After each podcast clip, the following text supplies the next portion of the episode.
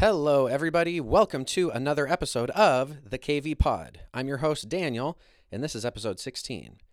Now, in this episode, my wife, Schelleen, and I are going to be discussing the first chapter of a book that we've been reading together. The book is called 12 Rules for Life An Antidote to Chaos. This is a book by Jordan Peterson. Now, for those of you that may not be familiar, Jordan Peterson is a clinical psychologist who has grown quite a bit in prominence in the last few years. You may have heard of him on the media, on the internet, social media, that type of thing. Um, he's well known for his lectures on YouTube, actually, where he talks about things like leading a more meaningful life. He talks about gender and race issues. And of all things, he has an entire biblical series, uh, which is quite interesting. Um, Schelleen and I found Peterson through podcasts that we listened to, and we really became interested in the things he had to say. And so we decided to get his book and discuss it. So, in this episode, we are diving into chapter one, which the book is entitled 12 Rules for Life. So, in chapter one, we're discussing rule one. And the first rule for life in this book is stand up straight with your shoulders back. And there's a whole discussion on how that phrase can be unpacked into a 30 page essay, which is what chapter one is, into how you can make your life more meaningful. And so Peterson is a prolific author, um, has a lot of insightful things to say about this topic, and pulls from a lot of different areas of study. He pulls from evolutionary biology, psychology, like I said, he's a therapist, and also from the Bible as well. And so we're really intrigued to discuss this, and we hope you guys enjoy hearing our conversation on this. So, since this is a book, with a collection of chapters on different topics. I think this episode is going to be the first of many episodes where we're discussing this book. I don't want to call it a series because we're not necessarily going to release these episodes back to back to back. We're going to kind of intersperse them as we move forward. So we'll have other episodes where we talk about other things. But moving forward, we'd really like to get through this whole book and discuss all the chapters. So hope you guys are looking forward to this conversation. I know that I really enjoyed it. Okay, now before we get into the episode, I have a little bit of housekeeping I need to do. I just want to make a quick announcement just so that you're not taken by surprise. As a podcast creator, we are very much enjoying recording episodes for the KV Pod, having discussions, bringing on new guests. All of the things that go into this are super enjoyable, and I'm just so grateful that I have this opportunity to have a show with my wife and my friends and and everything that goes into it. It's just really awesome. And part of wanting to make this show succeed is having it grow. Um, naturally, we don't have a podcast just to listen to ourselves talk.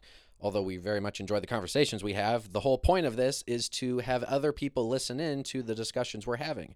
And so, in order to grow the show, we need to reach new listeners. And the primary way that happens is by posting on social media. And as you probably know, we have an Instagram presence and a TikTok presence, and would love for you guys to follow us there. Um, but we need to do a little bit better at posting to those platforms than we are currently with the pace of publishing episodes once a week and interacting with people on TikTok and Instagram is getting to be a lot and it's too much. And so I would rather slow things down in order to keep moving forward than to push ahead, full steam ahead like we are, and then burn out and lose everything.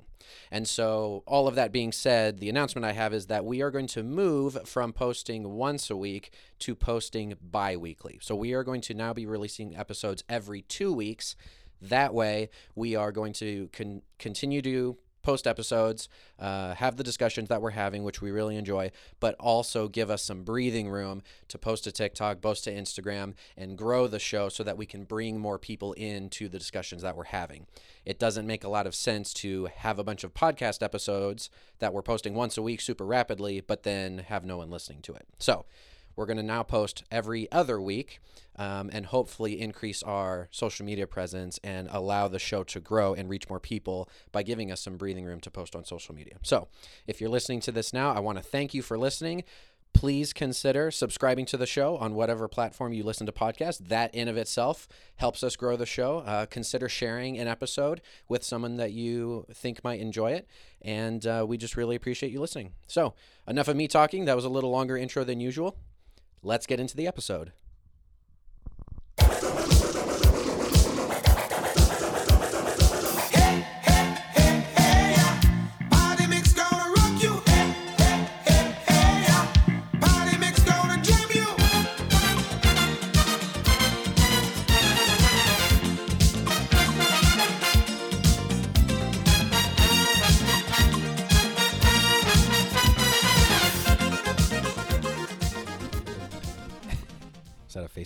Read. Yes. It says interviewer, how do you perform under pressure? Me. And then it has the music score. Dun dun dun dun dun dun. dun. And it, it's great because you have to take a second and like read the music to see what's going on. And then you realize it's the musical score to Under Pressure. And it's just beautiful. Cute. However, you told me that I could read you this book. We're having a baby. Yes. That's been If it, established. if it wasn't, if you if you're just joining us, welcome to another episode.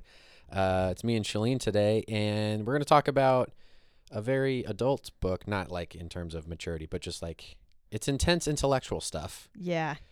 But First, before we get to that, Schelleen is very excited about our baby, and we got a cute little kid book, yeah, and she wanted to share with me, and we were like, well, just read it on the podcast because it's a short little kids book. Here we go. Tell us about the book, You'll Schelleen. miss out on the really cute uh, illustrations, but it's "You're My Little Cuddle Bug" by Nicola Edwards, and there's an adorable little and it's ladybug. illustrated by Natalie Marshall. And my friend who got this for me said she found it at Target. So if you are just like riveted by the story, it's where you can find it. Go to Target. So, you're my little ladybug. You brighten up my day. With rosy cheeks, you smile at me and chase my blues away. You're my baby bumblebee. You are so very sweet. You fill my days with lots of joy. Like honey, you're a treat. Aw. You're my caterpillar. You're ticklish through and through. Totally tickling, tickling the child at that point. That's what that line is for. I love to make you giggle and make me laugh too. Oh, and you make me laugh too. I'll work on reading this before he's born. My shining moon, my shooting star, you'd brighten any sky. There's no one who's more beautiful, my darling butterfly. So when the night is beetle black and daytime's at an end, we'll s- snuggle up two cuddle bugs and sleep, my little friend. Oh, It's cute. just cute. But I think the illustrations honestly really make it and the way like on the first page of the rhyme about one of the in- one of the insects, it like has a cutout and has the bug sticking through the cutout and then you flip the page and there's like a mommy with the baby. Did you notice that? Oh, no, I didn't. Uh, so cute. like it first shows you just like the little baby, you're my baby bumblebee, yeah, you are so very a sweet. cutout on one page. And then you flip the page and it has the mommy with the mommy with or the, daddy. I mean, I don't, I you can't tell. Androgynous bug. it's a bug. Adult bug. we It's don't know if it's the mom or the dad. It's a larger bug. It could be an older sibling for all we know. Anyway, That's cute. yeah, it's good. Anyway, it's just a really cute book. I was like, oh, thanks. Awesome. Yeah. All right. Great. Well, Well, before we get into this, I'm going to pause this real quick. I want to play back. The audio sounds a little weird in my ear still. Yeah. So I'm going to pause and make sure it sounds good when I hit play. Maybe it's just in our monitors, and then we'll come back and get back with the episode. sounds good. All right, we're back. Uh, yeah, it sounds fine when I play back what we've said so far, but for some reason it sounds weird in our ears. But Super weird. But- That's okay. yeah. Anyway, well, we uh, funny thing, Schelleen and I already recorded this episode. that was a whole thing where we literally podcasted for like 80 minutes and then lost it yeah. Because at I the spilt tea on the external hard drive. at the at the beginning of recording too like we came up and it's like okay we're tired. We're gonna podcast though. We got some hot tea and then we accidentally dumped it and porcelain got burned. Yep. and we kind of wiped it off the hard drive and it was like okay fine. And then we recorded an entire episode and then go to save and it's like oh the save location is not found. Can't save it. I was like okay. And i just click like okay on the dialog box on my computer and then it's just gone i was like great and then the hard drive is like super hot and i realized it's not actually like working with the computer and oh man it was a whole mess to get that fixed so all that to say we are re-recording this Yeah. but this is something that I've wanted to talk about for I don't know several weeks, if not months, um, because Yeah. we have a book that we've been starting to read together Mm-hmm. from an individual that I've been learning a lot from just through YouTube and podcasts over the last couple years, probably. Yeah. And so we thought this would be a good book, not only to discuss as a couple, but just to discuss on the podcast. Um, hopefully, with the idea of the listeners maybe gaining something from it as well. Yeah. Yeah. I you want to tell us what it is, Schelleen? Sure. It's Jordan Peterson's 12 Rules for Life An Antidote to Chaos. Um, yeah, I've really enjoyed reading it with you. Yeah. It's it's easy enough to like discuss as we're reading it. It's been another monster to try to discuss it A Right. little more packaged Yes. as a podcast. Yeah. Yeah. So I'm interested to see how this like second take will go. Yeah. Because we weren't super happy with how we did it the No. first time. I was just relieved when you hit stop at the end of the last one. Poor I was like, please just make It was a lot of me talking and not us discussing. Yeah. and so we're working on doing it better. But anyway, I want to get right into it, but we probably need to give some background on Peterson a little bit and Go the book for it. itself, just because we haven't done that officially, because that was on the other epi- episode that got lost. But anyway, yeah, Jordan Peterson is, um, I think, more popular now on the internet, um, just for some things that have gone on at the university. He he was, or if not is, a professor at the I think the University of Toronto. He's Canadian. Um, and so there was some political stuff going on, and he spoke out against that, and the media didn't like that, and so there's this whole thing blowing up. Um, but then people found his YouTube channel and really like his lectures, um, and so he has grown considerably in prominence in the last couple years. Yeah. Um, and he's he's been on Joe Rogan's podcast several times, um, which you know, just I say that just say that gets you notoriety just because that's a big podcast. But Peterson is a clinical psychologist um, Yes. by training. Um, is very interested in um, I don't know tyrannical government, communism. He studied a lot about uh, Soviet Union things along those lines. He has a lot to say about the psychological differences between men and women mm-hmm. how that plays out in the workplace, how that plays out in culture. Um, he likes to talk about uh, taking on personal responsibility and how you can improve your own life by understanding yourself and, and things along that. And then also, of all things, he is, I'll just say, a huge fan of the Bible. In a, in the sense that he has studied it very deeply Mm-hmm. has an entire lecture series on it that is hours and hours long. Just if you add up all the lectures, like each one is at least two hours. Sure. Multiply that by, I don't know, several lectures going through that.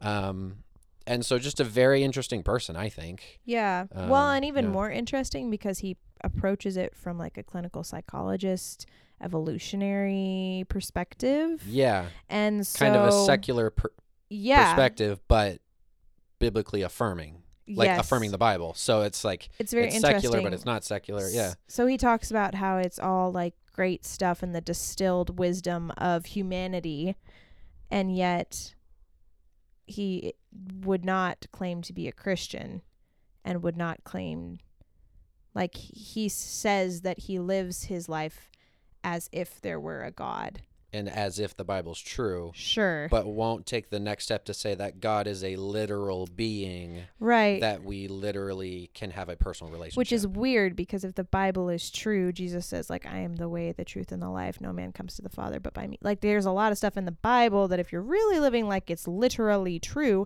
and I think that's the distinction that he sees it as a literary text of distilled wisdom and so you can interpret it all in a literary Right. sense. He so so like for example, Jesus tells parables Right. which are not literal stories, but they are stories that have a moral to them. Sure. And so I if I can characterize this correctly, I think Peterson views the entire Bible kind of like that. Yeah. where instead of God giving the inspiration for man to write it down, rather it's the what what Schelleen said, the collective distilled wisdom of men over centuries and centuries and centuries and millennia, kind of like an evolutionary point that we've put all this together of like this is how you should live your life. This is the correct way to live.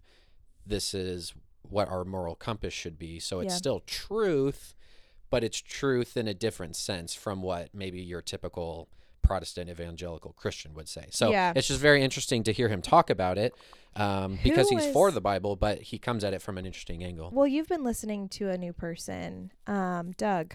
Oh, Doug Wilson. Doug Wilson. Yeah, he's a Christian guy. yes. Sorry, just Anyway, well, it was interesting because he was commenting on a, an interview with Peterson. Yeah. And he, after listening to it, he quoted, was it Jesus? I think so, with Pilate. You are not very far from the truth. He said some quote. Yeah, It it was like you're not far from the kingdom. it makes me think of Agrippa, where it's like you have almost persuaded me, but that's not the right story. Hmm. I think it is. He did quote like Jesus, like you're not far from the truth. We'll have to go back and find that quote. Anyway, but it's like Peterson is so close, but He's like so close, but, but not, there. Not like yeah. and so so, it's very interesting. we are hoping that he'll get there and be Yeah. there. I don't know. It's cool. I enjoy listening to his thoughts and find myself agreeing with most of what he says. Yeah, like I mean his I don't know, for us not being a Christian notwithstanding, like he still has extremely insightful things to say about all the stuff he talks about. Yeah. Um and is extremely intelligent and a prolific writer. Yeah. And so this book that we're going to go through, The 12 Rules for Life, An Antidote to Chaos, um, is basically a collection of essays that he wrote yeah. that are 12 pieces of advice that he would give to people that are based on his understanding of psychology Mm-hmm. and the human mind, basically. Yeah. Well, and the story of the book's genesis and coming into being is that like he was on Quora and somebody asked like what makes life purposeful and meaningful Yeah. and he just like made a list really quick and it blew up on Quora Yeah. and so from there he was like huh I wonder if this could be a book and so then it like grew to be like 27 and then he whittled, whittled it back down to 12 um, I also didn't realize this was published in 2018 so it's still fairly new Hmm, okay. which then makes sense why it's still talked about on like every podcast that he's on currently and every interview is a Hmm. Yeah, I don't I don't know the numbers on it, but I know this book has sold like all over the world It has been translated into like a zillion different languages. Um, but yeah, so it's it's 12 essays um, how to live your life better, um, make it more meaningful. Mhm. And it's based in human psychology and his understanding of that, but it's also informed by evolutionary biology Mhm. and his understanding of scripture. And so he brings all of those three things into one essay at a time in a chapter to try to convince you of like if you will do this thing your life will be better for these reasons. So it's it's Right. very interesting. And you know i mean we're just approaching this with an open mind as something to discuss and to get his perspective. I mean we're not necessarily going to just agree flat out dogmatically with everything he says but i think it's just very interesting to hear and discuss Yeah. what he has to say. Well, and I think just like Quora and what he found there, like lists of these kind of things like are just catchy. So Right. it's there's kind of a hook Hmm. already embedded in Yeah. just the idea. because each essay is 30 pages Yeah, it's a lot. but it can also be distilled down to one sentence which Yes. is each chapter title and so on Quora that's probably what he had is like these Yes, one one liners Yes. but then this man can unpack stuff and he'll just he can unpack something 30 into. 30 pages of, of writing and so yeah. yeah it's so, very interesting Are you ready to jump into chapter 1? yes um let's do it Okay. Yeah. So, chapter 1 is rule 1. Stand up straight with your shoulders back. all right that's the chapter end of the discussion No. Seriously? uh, so last time we learned our lesson that it would take us the full hour plus some to just even retell you what he says in this chapter. right So we learned from that hopefully. So we're going to take a step back further and tell you if you want to know everything he said, read the book. right i mean We're not going to retell it to you. Um we are just going to super zoom out, give a less detailed overview. Yeah. i don't want to glaze over the whole thing No. but I also don't want to take an hour to just say what because we want to discuss no. discuss Yeah. his thoughts. So he begins talking about just how there is a dominance hierarchy in nature, in the world, in the way things work. And he, this man is excellent at using example upon example upon example upon example. So he starts with lobsters. And if you listen to any of the interviews he does, often this is referenced as his lobster chapter. Mhm. Um, so anyway, he uses lobsters, he uses wrens, chickens, wolves in just the animal kingdom to talk about how there are those on top and those not Right. or at, the bottom. So Go what for it, so babe. what he's doing is that each chapter is kind of structured into into thirds is kind of Mhm. what I picked up. We're only into the second chapter, but I'm, I'm noticing a pattern of like the first third of the essay is him trying to convince you of how the world works in some way. He'll just be like, "This is how this works, and here's a bunch of examples why." Yep. The middle part of the chapter is kind of this is what happens if you don't attend to it. Mm-hmm. And then the third part of the chapter or the last part of the essay is okay, here's what you can do about it to make your life more meaningful. Right. And so in this in this chapter we're talking about dominance hierarchies, which you might think, okay, dominance hierarchy, it sounds kind of tyrannical and kind of crazy. But all of that means is is that in a certain domain, in a certain area of life, whether it's human life or even animal life, Mm-hmm. There are those that are more successful than others. Right.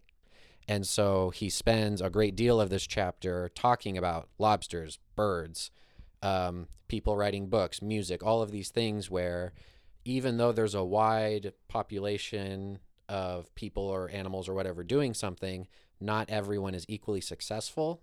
Mm-hmm. And not only is it unequal, it's extremely unequal. Yeah, and disproportionate. Yeah, and so and so the reason he brings up animals is he's pulling in the evolutionary biology aspect of saying like This, this, has been around forever. and it's not a social construct. And so he really tries to set up the point of like okay, I'm not he's not trying to address something that is new and by new I mean 100 years old, 50 years old, 20 years old, 200 years old yeah. he's he's trying to say that no this way things are where there is unequal success in a certain domain goes back if you look at it from an evolutionary point of view this goes back millions and millions and, millions of years and predates humans and, And so he's talking about the yeah. animals to make the point that like this is just almost inherent in our lives Right. Which do you do you think that that point is necessary because of the culture we find ourselves in where there's such an argument for like equal outcome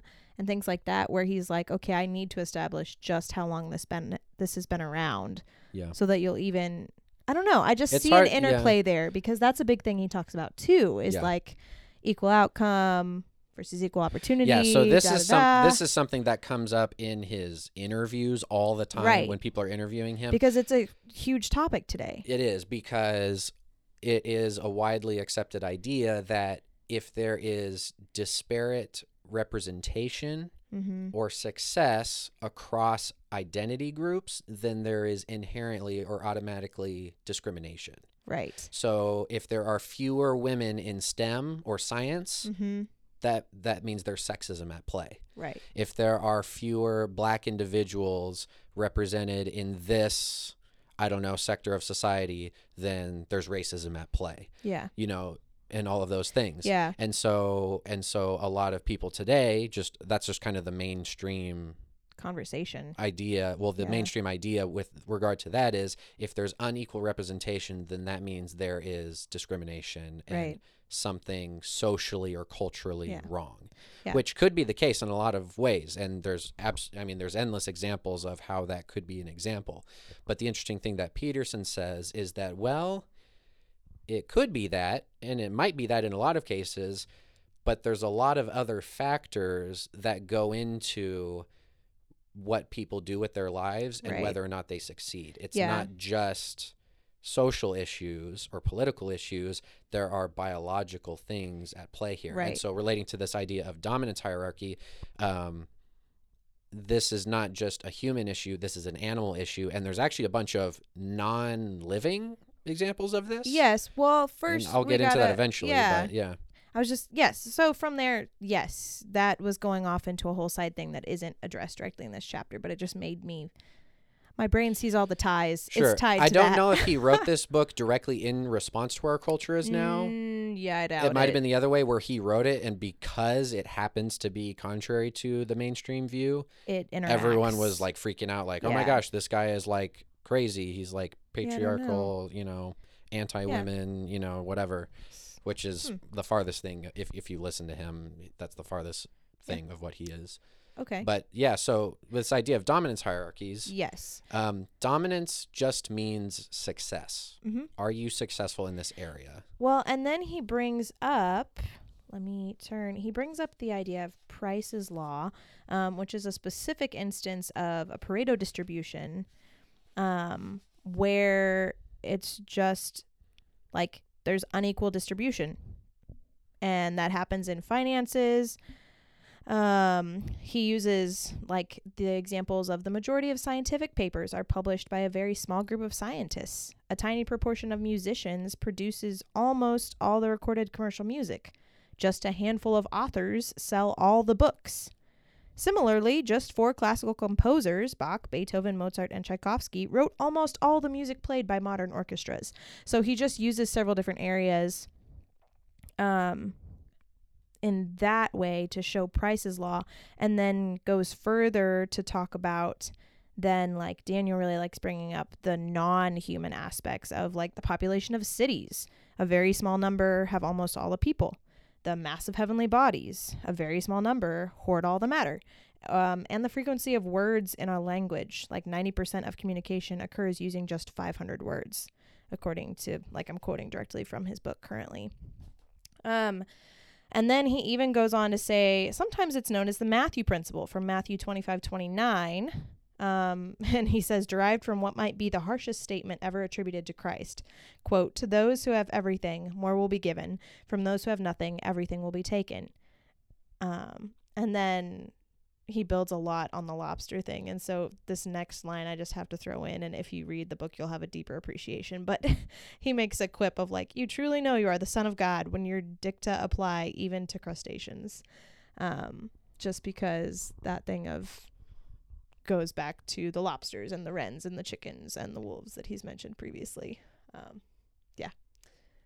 Right. So so this idea that um so what Schelleen was bringing up with like Price's law. So this these disparities in success can be mathematically represented. yes. And so um if you were to like graph you know all of the things that Schelleen listed of like who sells the books and how many words in the English language are or like how many celestial bodies have a certain amount of mass, which it's kind of weird to think of mass as being a success, but it, it follows this kind of curve where a very small percentage of the group has a highly disproportionate amount of whatever we're talking about in terms of success. And so if you were to look, imagine a graph, the y axis going up and the x axis going across, the x axis is the number of people that have a certain level of success, and then the y axis going up is how successful they are. Mm-hmm. And so the shape of this graph is that it swoops down from the upper left Mm-hmm. and like slides down and gets really flat Mm-hmm. as you go across um, the bottom from left to right. And so the idea being that on the left side of the graph, where it's really steep and really high, you have a few people that are extremely successful, mm-hmm. whereas everyone else is kind of, you know, spread out, um, you Yeah. know, in the less successful range. And so, um, the stark thing about this is that it's not um, like a linear relationship. And so the idea with Price's law here, Price's law says that the square root of the people do half of the work, I think, or produce half that? of the output. Was that in here? uh, I mean, he talks about it in podcasts, I think is what it is. Um, Okay. You could try to find it in there. Because I was trying to distinguish what the difference. Because he mentions Price's law. yeah, if we're if we're gonna get into the specific- mathematics of it, Price's law is a specific type of Pareto distribution. right, Pareto being but he doesn't go into that in this chapter. Okay, so I've listened to podcasts about that. So like, if you have a thousand Our people, nerd is showing. yeah, Sorry. if you have a thousand people working at a company, yes. According to Price's law, a 10 of hundred them. of a hundred of them, square root, no, ten. Yeah, ten No. times ten Is is a a hundred. I lose. I haven't done math in a while. What's the square root of a thousand? Is it a hundred? Because I a think hundred so. times a hundred is not that. One, wow. two. No, that'd be the ten thousand. This is painful. This is painful. Forgive us. Well, let's just do a hundred. we can't do math. Square root ten. of a hundred is ten. Ten Yay. people are doing half oh the work. no, that's so embarrassing. Sorry. So out of a hundred people, ten people are doing half the work. And ninety people are doing the other half. Right, exactly. And so the idea is that um, a small amount of the people are are having success or doing the output of that sort of thing. Yeah. And so, um, and then of course the most classic example would be wealth, like Mhm. financial wealth. Sure. And so this, so one fact of all cultures ever, this is for capitalist, this is for uh, socialist, communist, um, monarchies, empires, every every single society that has ever existed Mm-hmm.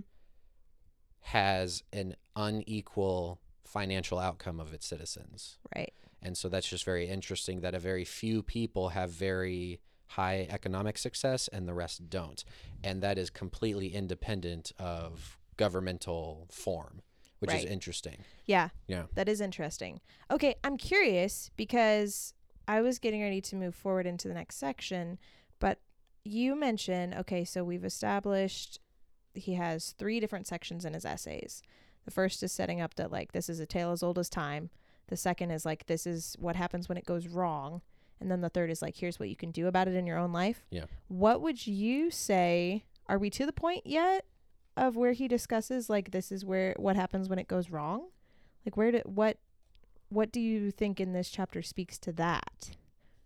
Well, I mean, yeah, we'll get there. That ju- he gets into Okay. hormones and being at the bottom of the hierarchy is physically dangerous. and Well, stuff. because what I'm about to move on to, and maybe you don't want to yet, is the idea that, okay, so we have this disproportionate dis- distribution of success, if you will. And then moving on into how he says each of us, a tale of old as, ti- as old as time, has an internal scale that rates where we are right. in that Yeah.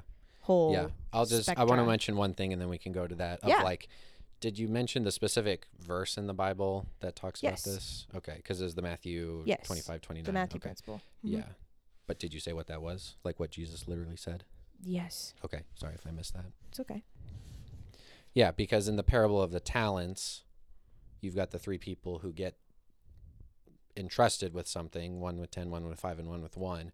And it's interesting at the end of that story, Jesus takes from the one who was unfaithful and gives it not to the one who had 5, but to the one who had 10. He gives it to the guy at the top, Mm-hmm. which seems very unfair.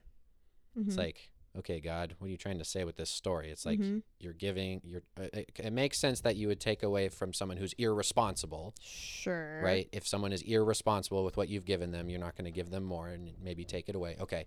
But then why would you give it to the one who already has the most? Why wouldn't you give it to the middle person and kind of even it out? But without me going into a theological study of it, I haven't studied that out. What Peterson is saying, at least in part, is that this uh, parable in the Bible is in alignment or consistent with this natural um, state of affairs that we see in so many areas of our world. So, which is interesting. Yeah. Yeah.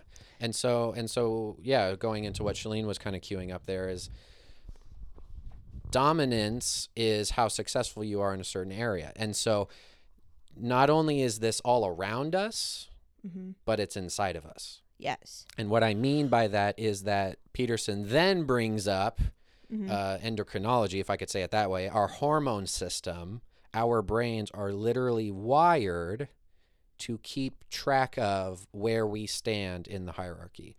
And and what what what he means by that is our status. Mhm. Are we an upstanding, successful human that people respect and we have things to say and people should listen to us and we have good relationships and and we're moving up in life or are we defeated and shy and in a downward spiral and self-deprecating and low self-esteem is that what's happening and that's not only just a social facet of our lives that's a hormonal facet of our lives and so Mhm. i won't get too much into it but he talks about there's two hormones Right. that will make you feel these two different ways of Mhm. being upright and and um, I don't know prominent or d- Confident. confident Serotonin. which is serotonin and and it's interesting that again this this is true for lobsters yeah. so He talks about this. very primarily with the lobsters. unsophisticated relatively unsophisticated creatures these are sea bugs you know um, have this in their brains Right. so all the more us sophisticated mammals you know Sure. is, is his idea and so serotonin makes you feel confident it makes you physically stand up taller and even lobsters that have higher levels of serotonin will move around in such a way that they are bigger They're flexed. yeah and if they get in a fight with another male lobster they fight longer because they believe in themselves it's kind of weird to say a lobster believes in itself but I mean, but like if you do an experiment they literally fight longer to Yeah. maintain their status. Yep. And humans do the same way. They stand up different. So it uh, physically affects us, Mm-hmm. serotonin. Whereas the opposite, Octopamine. octopamine, which is a hormone I hadn't heard of, um, Same. but it it makes you feel defeated. Mhm. Um, you give up easier in Mm-hmm. more easily in the face of hardship. Mhm. Um, you're less likely to take risks or try new things. Um, and so and so our brains are wired to think this way if i can put it that way even though it's it's kind of it's more subliminal than literally thinking about it Yeah. but we're wired to To recognize To where we stand. yeah, I think would be a good way to say that That is a good way of saying it and the funny thing he also said so like for example uh, apparently prozac is a depression medication that has yeah, serotonin in it, antidepressant. antidepressant um, he says it works on lobsters Fun fact. so you know like the thing the the hormones that work in us work in them and, and his point again in bringing this up is that this is ubiquitous this Mhm. is something that all types of creatures deal with not just us humans it's not a social construct this is just biology yeah. so pretty interesting Yeah, well, and I think from there, then he talks about like the next thing that I have highlighted is then the problem, the point Right, two right, of right. the So- fact that the bottom of the dim- dominance hierarchy is a terrible, dangerous place to be, in the words of Peterson. yeah Um, and that there can just be like downward spirals down there because if you're if you're stressed, you're always on edge. Like the hormones contribute to that because you always need to be prepared to handle an emergency Hmm. because they those happen a lot when Yeah. you're at the bottom and then that then just leads to more stress and more and it just cycles hmm and cycles and cycles and you're never in an upward spiral yeah um, whereas if you're at the top, things are going well. You can breathe more easily. You feel more confident around people. You can make better relationships.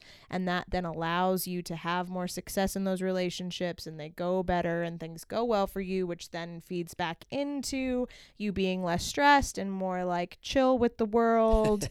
and so it's like a positive and upward spiraling right feedback loop. Right. And so the the, the idea of this feedback loop in Mhm. both directions, um, I think also speaks to the disproportionate distribution of like Yeah. there's not I mean there's people in the middle, but you're either spiraling upward or you're spiraling downward. You're not just kind of casually moving forward or casually moving backward. At least in the way that he presented it. Sure. Yeah. Sure. Well, and and if you just think about the mathematical representation of it, it seems Sure. seems to indicate that as well. I I get that it's a mathematical thing, but I know that there's a lot there that like how is that they observed this just across nature or it's literally a mathematical thing that just came from No, what you do is you go out and you observe all the things. Okay, yes, and you then plot all the dots, mathematically. and then the dots make this graph. Okay, Yeah, I just didn't know if it around. was like they were in foundations of mathematics and they're like, "Whoa, this is the the uh, what's it called? The proof for this thing." and Well, Uh. it's either experimentally derived from data or it's proven from a proof. So it it would be true either way. But sure. the way these types of things work is you go out, you get all the observations, you plot them on a graph, and you go, "Hey, look, it's a Pareto distribution." As and and that's not to say that everything in the universe is a Pareto distribution, Right. Right? Like what? Just how many things did Pareto have to plot before they were like, "Yo, we'll name it after you now"? Well, Pareto was looking at economics. Yeah. So if you go and look into that, he was not looking at everything in the universe that Okay. follows his distribution. He was like, "Hey, this is an economic observation I'm making in terms of." And then Price is the one who took it further, I don't and know. that's the I don't point that Peterson. I don't. This is just. I'm intrigued by this. I don't. I. I'm curious how, what the history of that is. But we're way Yeah. past that. I'm sorry. But yeah. just curious. So so Peterson says if you're at the bottom of the hierarchy, that's a terrible place to be. right. To take it even further, and he gets into this in the book, is it's not only is it terrible, like you just feel bad about yourself, Mm. is if you are actually in a place where you have low self esteem, Mm-hmm. you have a defeated mindset, Yeah. and that, and maybe you do have legitimate trauma in your life. Maybe you have had an actual Right. rough upbringing, a rough life, and things actually have gone bad for you. That is Yeah. definitely Real. some real and something Yeah. can be many people's story. But if you really are toward the bottom, not only is it just like you feel bad, you are in a physically physically dangerous Position. position in life. Yeah. People who are toward the bottom of the hierarchy in terms of status, if we can just say general status, because you can apply this to different areas of life, but if we could just kind of say Sure. generally in life, um, you're more likely to be addicted to drugs. Yes. You probably don't have a that. job. Mm-hmm. You probably don't have friends. mm-hmm. You don't have family, or if you do, it's not a healthy situation, right. kind of thing. Well, and, like so- shorter life expectancy. yeah, Just short like life all expectancy, kinds of stuff. more likely to have health issues, and Mhm. then because you can't deal, you don't have money or resources to deal with those health issues, then you have worse health issues. yeah. So it, it all spirals down. it all downward. snowballs. And so this is not just like, oh, I'm going to write this essay because it'll help you feel better. It's like, no, this this Is life. this can apply to your physical health and physical safety as a person right. if we're talking about someone who is struggling with life to that degree and and I know that he personally would have a lot of experience with this because again he's a clinical psychologist so he has done therapy Oh yeah. With I don't know I'm guessing hundreds of people if not thousands in his decades of I would think. practice he's Yeah. probably worked with thousands of people um, and he talks about some stories of people who have very low intelligence like and did not do well in school and have terrible family Yeah. situations and are homeless and and so like there are legitimate um major things in life that go with being low on this quote unquote dominance hierarchy. And Yeah. again, dominance I just mean status and like doing well in life. It's not dominance in terms of like I control the world. That's not what he means by dominance. It's just having a successful life. Right. So Yeah. so, Do you? I'm again going to move us forward unless you have something else that you want to add here. No, I don't think I have anything on my notes that I want to hit. But but so so at this point in the discussion it's like, "Oh my gosh. This is kind of crazy." And he asked an interesting question of like, if you thought of everyone in the world, where would you rank? Right. You know, are you the most successful happy person on the planet or do you have the literal worst life of the on the planet? Yeah. And I think you and I are far from both extremes, but I mean, I don't know. are we I'd say we're way closer to the y-axis. Yeah. Let's unpack that for a minute. Oh, okay. Oh, closer to the y. Axis. Yeah, like so higher up. Yeah. So above five what? on a scale from one to ten. Sorry. Oh, in, in my head, yes. I was doing on a scale when from ten one is to ten. is the worst. I was on the Pareto distribution, Oh. obviously. Still. ten being the best. No, and chapter 10's the worst. Oh, so okay, we'll flip it. Number Yeah. one is the best. Yes. I'm number one in the world. right. Okay, so below five. S- No, closer we're to above one. five.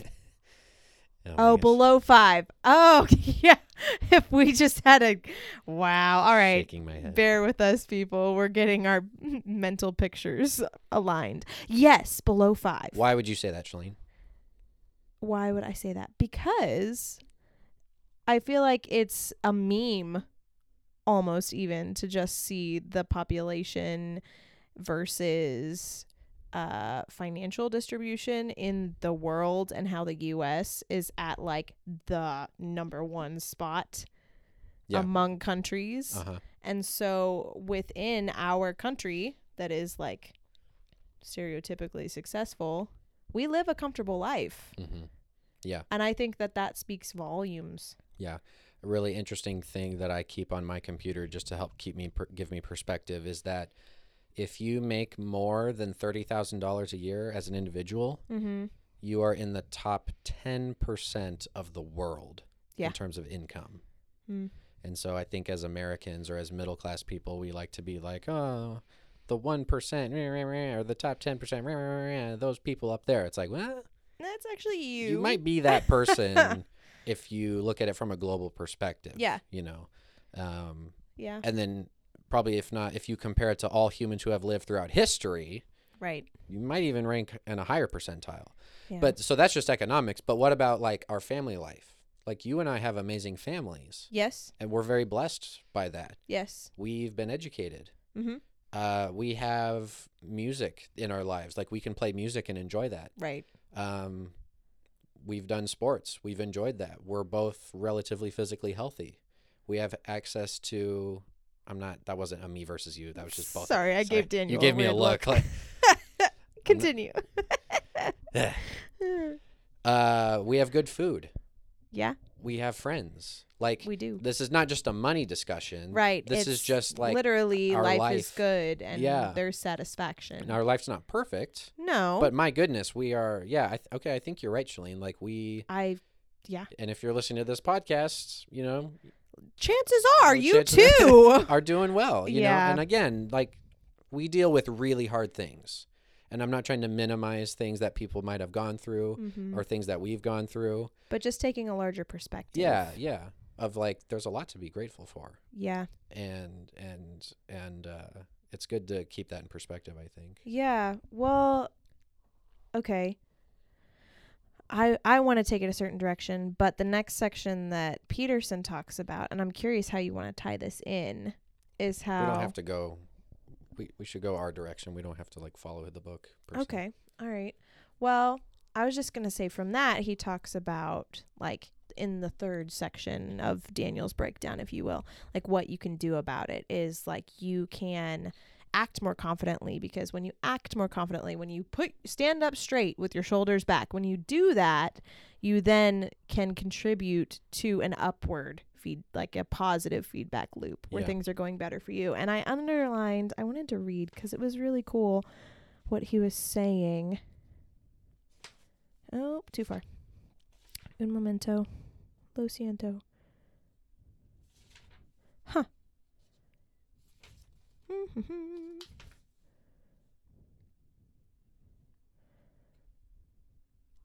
yeah, I can't find it. Hmm.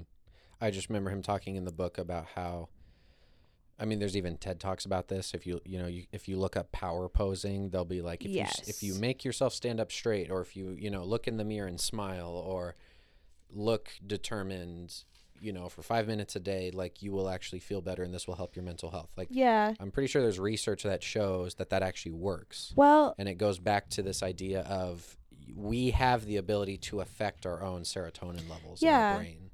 And so if you act confident, people are more likely to treat you with respect and like you know what you're talking about. right. And it's not saying I'm not saying fake it till you make it. People I think like to jump to that. It's not like faking it. It's like no, it's like I'm a person and I'm to take responsibility for my life and I want to be the best that I can be. yeah. And maybe I don't have a lot, but gosh, I'm to do my best.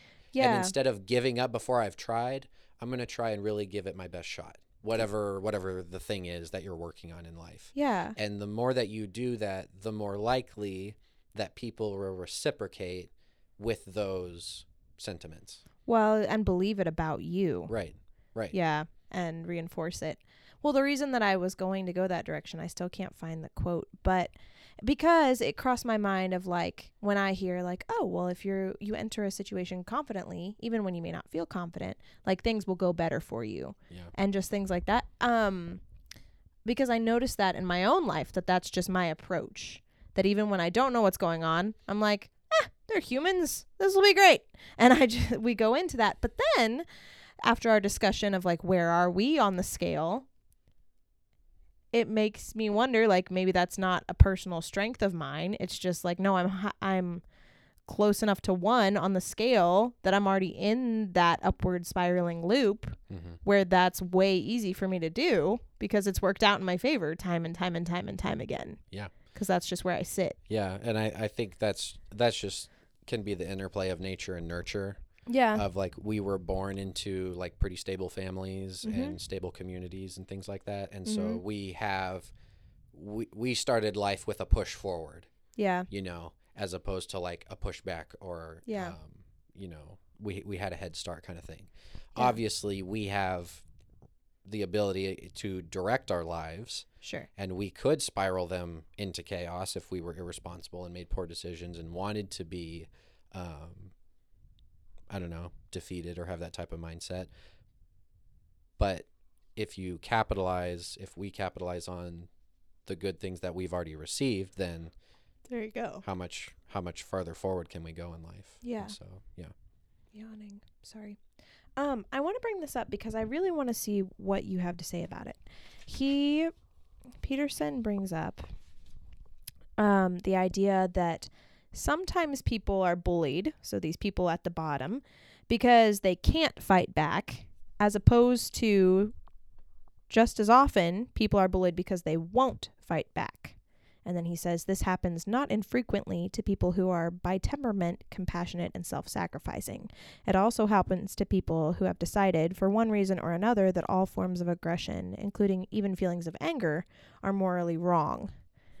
Um, you Yeah. just, as we were reading through I this, you this really held on to this. I think this is the mo- personally this is the most interesting part of the chapter for me. okay. And so because what he's going into is like yes um we can have setbacks in life, mm-hmm. but what from the quote you just read, he's also kind of asserting and implying that there are behaviors that you are doing as the Mhm. reader that are facilitating where you are in life. Yeah. Well, could be. It's equally as possible. Sure.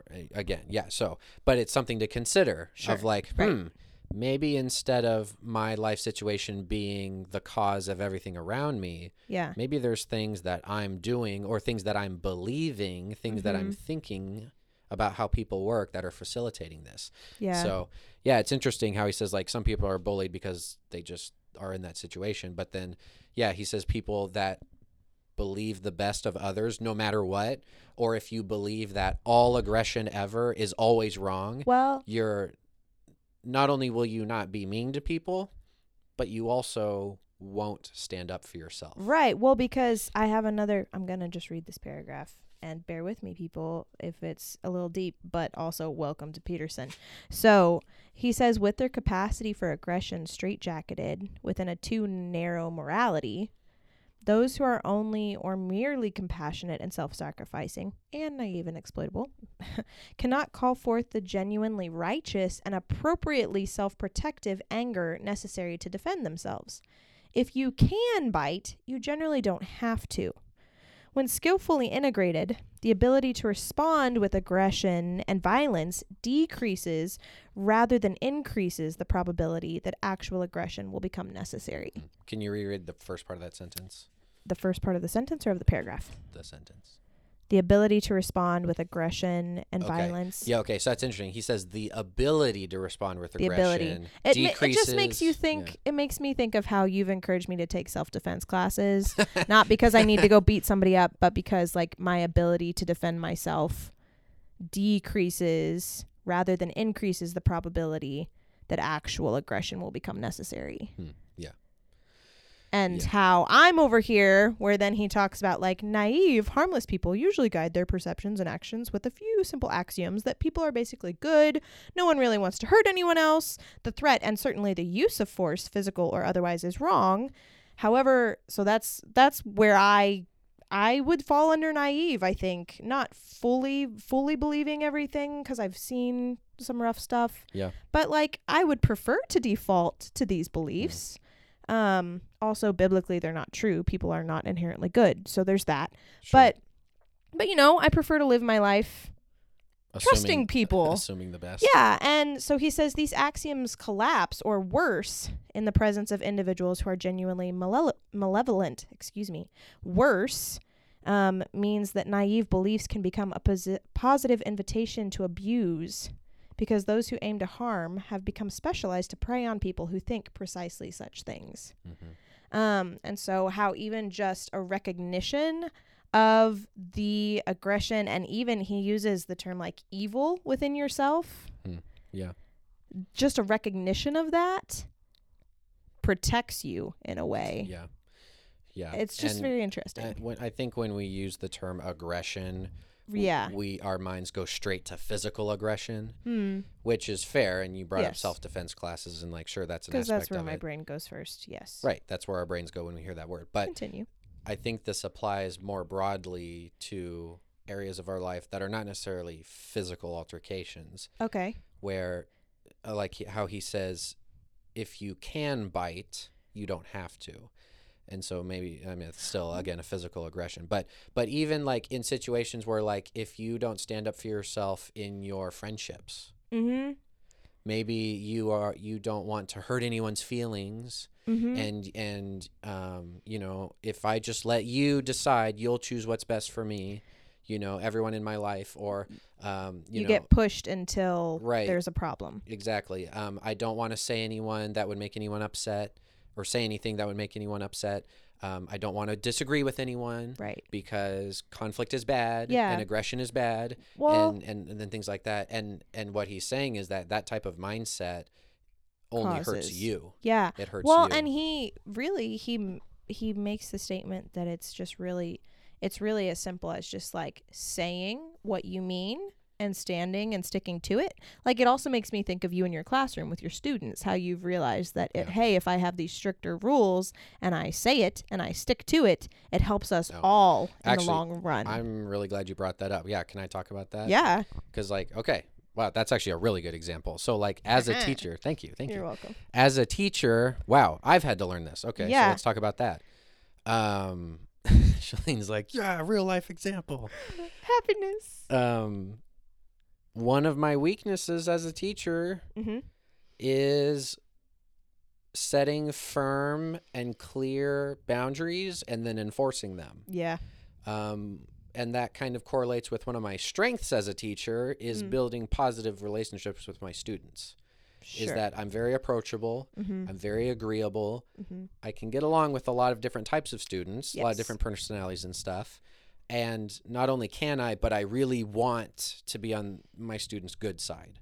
Mhm. Um, the thing that I absolutely don't want to be is that teacher that the students are like, oh, Mr. Floyd is just mean. He's strict and he never listens. He doesn't understand us. He's just in his own teacher world. And like, we're not going to be authentic with him and really have a meaningful relationship with him just because he just wants us to follow rules and he's mean or whatever. Like, like that's the absolute thing I don't want to be. Right. And so in my natural state, I will overcompensate to the other direction where Right. it's like, I'll tell you to stop talking and to put your phone away. But you're not going to do anything about it. But if they keep it out, I'm not going to like stop the lesson Right. and enforce my boundary. Right. Um, you'll, you realize that you can get away with stuff. Sure. And this was especially true my first year of teaching. um, it was just it was not good because I'd have kids that would push boundaries. They would talk out of turn. They'd be on their phone. I would like be like, okay, here's an assignment. I want you to work on it. They're like, well, can I? And I'd be like, you're in your desk, and they'd be like, well, can I go over in this part of the room and work? And I'd be like, well, I guess. And well, can I do this also? Can I work in the hall? Can I do this and talk? And then and it just escalates. And because I don't have the fortitude to say, no, this is what I said, this is what I mean, and if you don't listen, there's going to be consequences. My inability to do that led to me having several class periods of like total chaos. Hmm. And it wasn't like my whole first year of teaching was crazy, but like Several days out of the first. Oh my goodness. And especially with some of the younger students, hmm um, or maybe the the more misbehaved students. Yeah.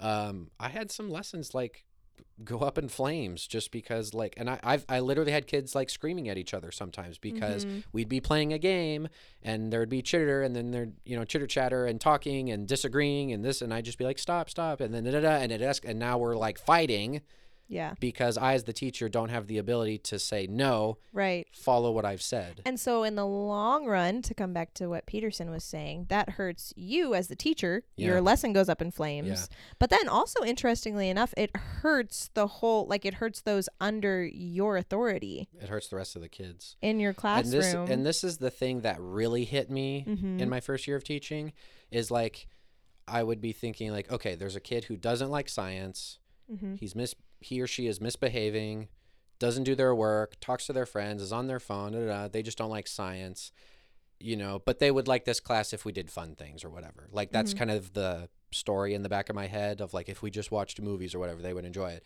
but then like because I was such a pushover and we like I didn't let them watch movies, but like things would get out of hand. When things started to fall apart, what I noticed, and I noticed this, they didn't even like being in that class anymore right. because The things kids would get that you were so trying to cater to. yeah, the kids that were like misbehaving, it would then get so bad that they didn't even like it. They didn't like what they had started Right. and it was like oh my it was this revelation to me of like oh my gosh not only do i need to maintain and manage my class for the sake of the lesson and the good quote unquote good kids Mhm. even the quote unquote bad kid i don't want to call them bad kids but just for the sake of this yeah. whatever. analogy the bad kids I'm protecting them from themselves. Yeah. And I had to see that for myself to realize that's, that's what I was doing. Mhm. And I also had to see the progression of, okay, it starts here with little things and then over the course of weeks leads to much bigger misbehaviors, but it always starts small. Um, Yeah. and so even even at so like for example at the beginning of this school year, Mm-hmm. I'm a third year teacher now.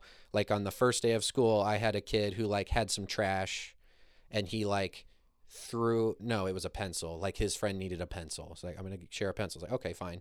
But like he throws it across the classroom as I'm talking and it like lands on the floor. First year teacher me would have been like, Hey, come on, man, don't do that and like pick up the pencil and move on. But like I've learned that that behavior toss I'm sh- I'm sharing a pencil with my classmate Mr. Floyd that little thing Yeah.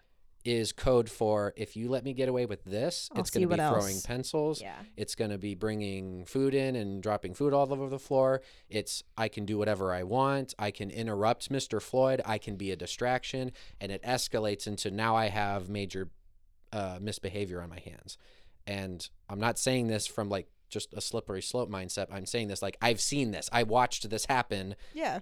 in my past. And so now those little things I have to say, no, you don't do that. And it's not like I yell at the kid in front of the class, but like I might pull them out at the end and say, like, hey, I know it's the beginning of the school year and you did that. That is not cool. And I need you to not do that. And of course, I'm going to like approach that professionally and kindly, Yes. but I'm going to be way Firm more clear and firm on like, we don't do that. Um, and then if it happens again, then it's like instead of being like, "Hey, I remember I told you not," it's like, "No, you, I told you once. Once now is enough." a consequence. Yeah, there's this whole three strikes and you're out thing is like, we all speak the same language, right? Like I spoke English when I said, "Don't throw the pencil," and so if you throw the pencil again, like, you're out. It's like, I'm calling your parents. I'm emailing the prince, you know, or I'm doing something where like I'm calling your coach, right? I'm bringing your coach in instead of you giving you a second warning. It's like, no, we're at consequences already.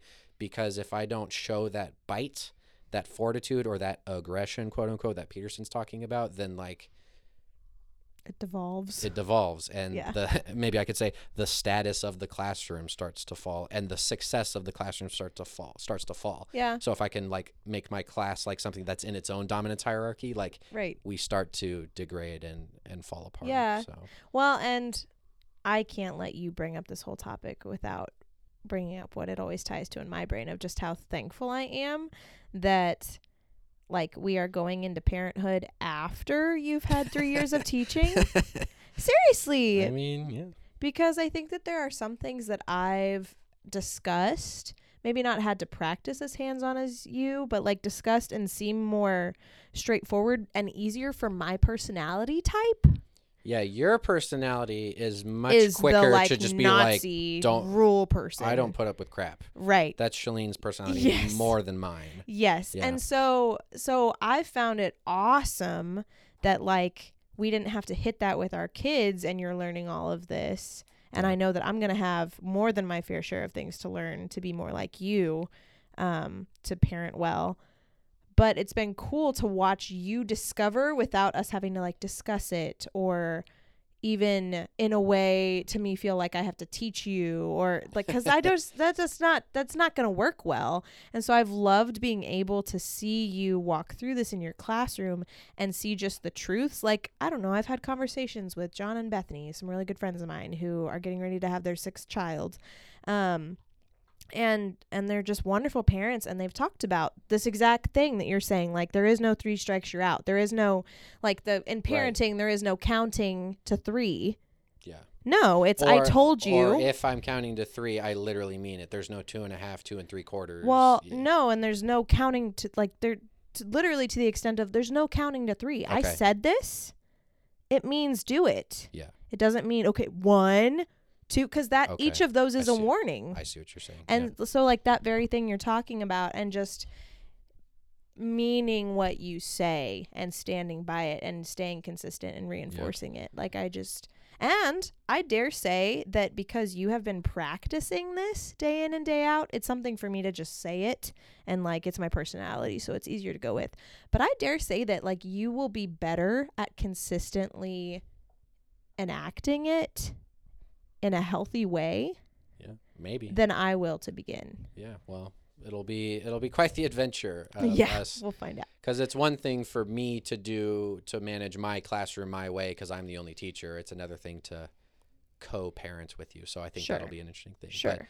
Yeah, well, I'm glad you brought that up because, like, I think that serves as a good example where aggression, quote unquote, can be used for all, what I'll call moral good. Mhm. My aggression as a teacher, not to be mean to my students, but to stand my ground Mhm. for the sake of of them and and their ability to learn in a civil classroom, Mhm. um, like, is a good thing. Mhm. And if I was a pushover as a teacher, then I would not be a good teacher. right.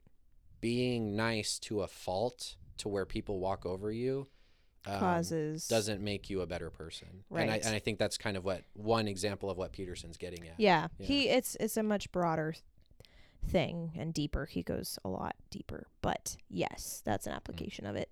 Um, yeah. Are we close to like? I don't know. We're about we're at about an hour, but I mean this. I don't know. I just find the ending of that chapter so interesting that the ability to be aggressive, and and then he goes even further, and we don't necessarily have to unpack all of this, but like, in order to have the fortitude to stand for what's right and to Mhm. stand up straight with your shoulders back, as the chapter is titled, the ability to do that good stuff and to be a strong person necessarily necessarily means you have to have the ability for wrongdoing Mm-hmm. and malevolence Which is which, crazy. which is crazy and that's a whole philosophical can of worms that you can get into and, and i don't know if we want to get into that but but it's just interesting how he's saying like no the ability to stand up and put your best foot forward and move forward in life requires a type of fortitude that could go either way and the question is how you're going to enact it yeah.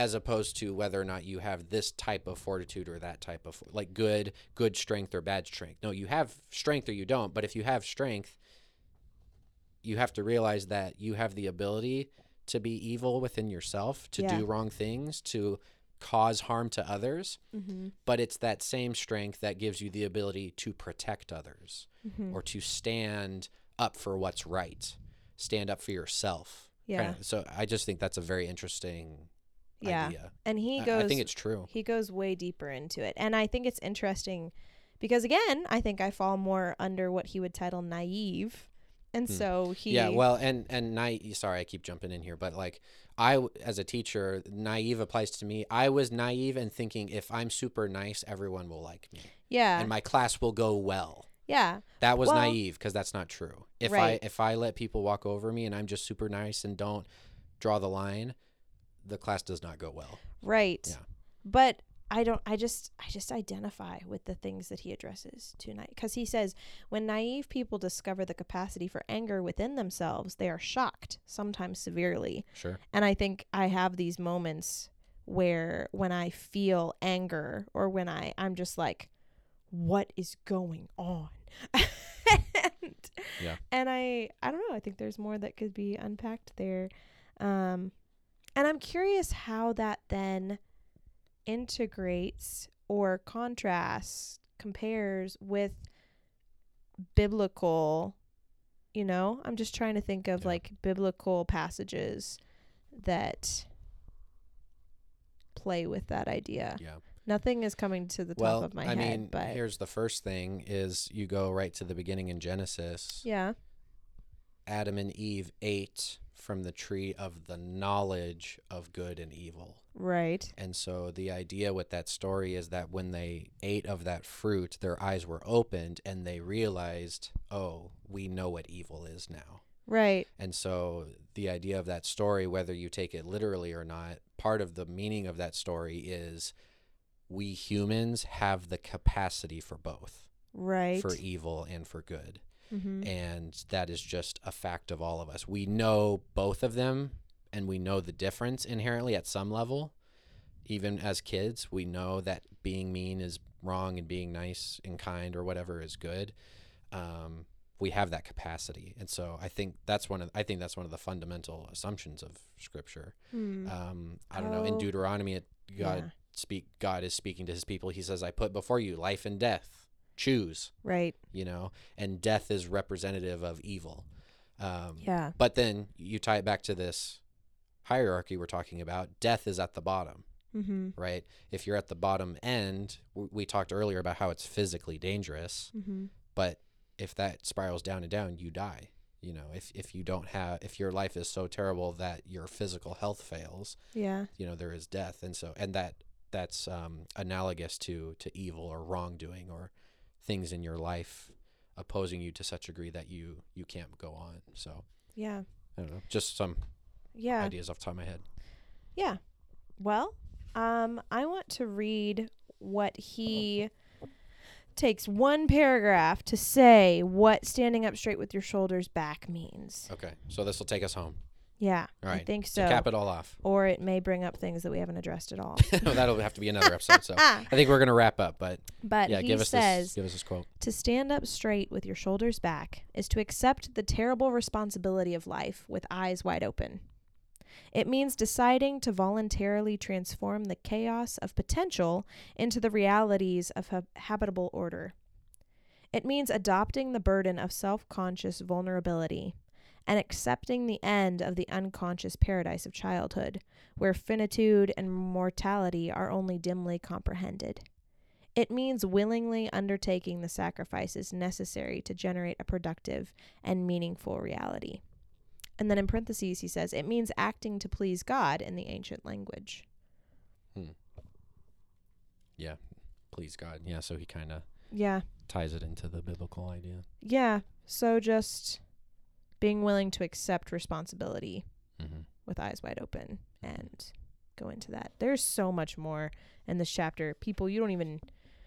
Yeah. Ooh, you don't One even one know. other biblical thing, Mhm. aggression, also in Genesis, where where God is prophesying about the the serpent and and that Yeah. and, and the woman and stuff. will crush his head. yeah, exactly. Will bite, bruise So heel. like this, he says the serpent will bruise heel. his heel, Yeah. but he will crush his head. yeah, And it's like talk about aggression. yeah, crushing the head of evil but it's like is that not the ultimate good mm-hmm. is not crushing evil what good is supposed to do mm. right it's not like we go out and beat people like physically beat people up but as a metaphor for our lives by the goodness we live we crush the head of evil Mm-hmm. and so it's interesting that that is a very aggressive analogy yeah, for what living a good life is and so anyway just another Hmm. thought there which is interesting but I think that's good. yeah, we'll have to continue unpacking that as we go. Yeah, I think we're at a good spot. Love, I think that went well. And Better than the last time we did it. oh so my goodness, yes. More more discussion and stuff. So, yeah, uh, let us know if you guys enjoy hearing these discussions. I think we'll get better at you're them. dying. We'll get better at them as we go. Um, but yeah, um, so I guess also as a clarifying thing, there's 12 chapters in this book. yes. I'm not planning on the next 11 episodes being this whole book. yeah. No. So we will intersperse other episodes with Yes. discussions about other stuff, talking about movies, having other people on. You know, we talked about education and different things in previous episodes. So we will still be putting out variety, Well, but we would I would like to intersperse the episodes moving forward with these discussions from and at the rate So at which we are reading this book and then it's going to take some time. We are We're- gonna have a baby. We're gonna have like a two-year-old. like maybe not when we're long. done with the book. But yes, but like so there's gonna be some parenting episodes in there. There's gonna be some just like A- blowout diaper stories. Like we have lots of content to intersperse right. because boy howdy, this has been a journey already and we just now finished podcasting chapter one. There you go. So this will be kind of a series we do, but it's not just going to be every episode from here on out. So Yeah.